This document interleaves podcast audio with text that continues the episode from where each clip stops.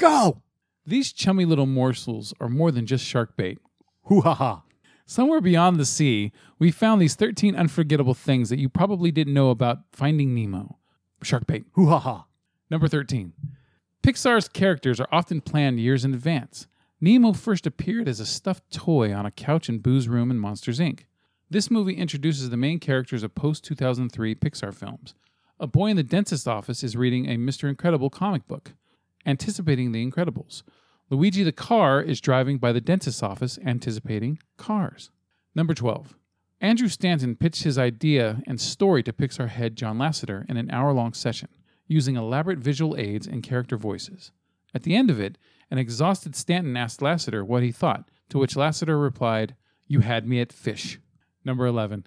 The great white shark's name in the movie was Bruce. Name's Bruce. Bruce was the nickname given to the models used for the shark in the original Jaws, named after Steven Spielberg's lawyer, Bruce M. Ramer. Number 10. There you go. Pixar developed a very realistic look of the surface water, but had to make it look more fake so people wouldn't think it was real footage of the ocean surface. Number 9. Director Andrew Stanton did the voice of Crush the Sea Turtle. Stanton never intended to do the voice of Crush, only providing the voice for the film's rough cut. But when it proved popular in test screenings, he decided to do it for the final film. Stanton recorded all of Crush's dialogue lying on his couch in his office. Number 8. The look and feel of the underwater world was essential to the film's success.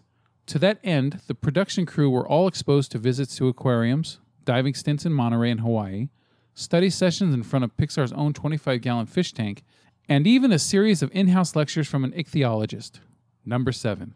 As of September 2015, Finding Nemo is the best selling DVD of all time in the world, with 41 million copies sold.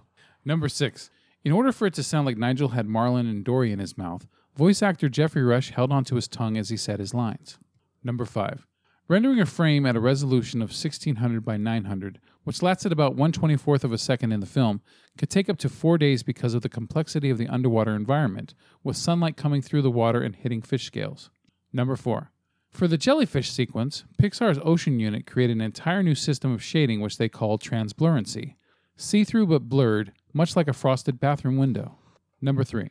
Crush's son Squirt is voiced by Nicholas Bird, the young son of fellow Pixar director Brad Bird. Director Andrew Stanton was inspired to cast Nicholas when Brad was showing home movies around the Pixar offices. Number 2. Demand for tropical fish exploded right after the film's release, especially for clownfish and blue tang. Many new pet buyers had no idea how to take care of their pets and ended up killing them. The rise in demand took fish importers by surprise, and the population of clownfish dropped by 75% in some areas. Some released their venomous fish into the ocean, ruining Florida's ecological balance. Others flushed fish down the toilet to free them, and these fish died before even reaching the sewers. Number 1.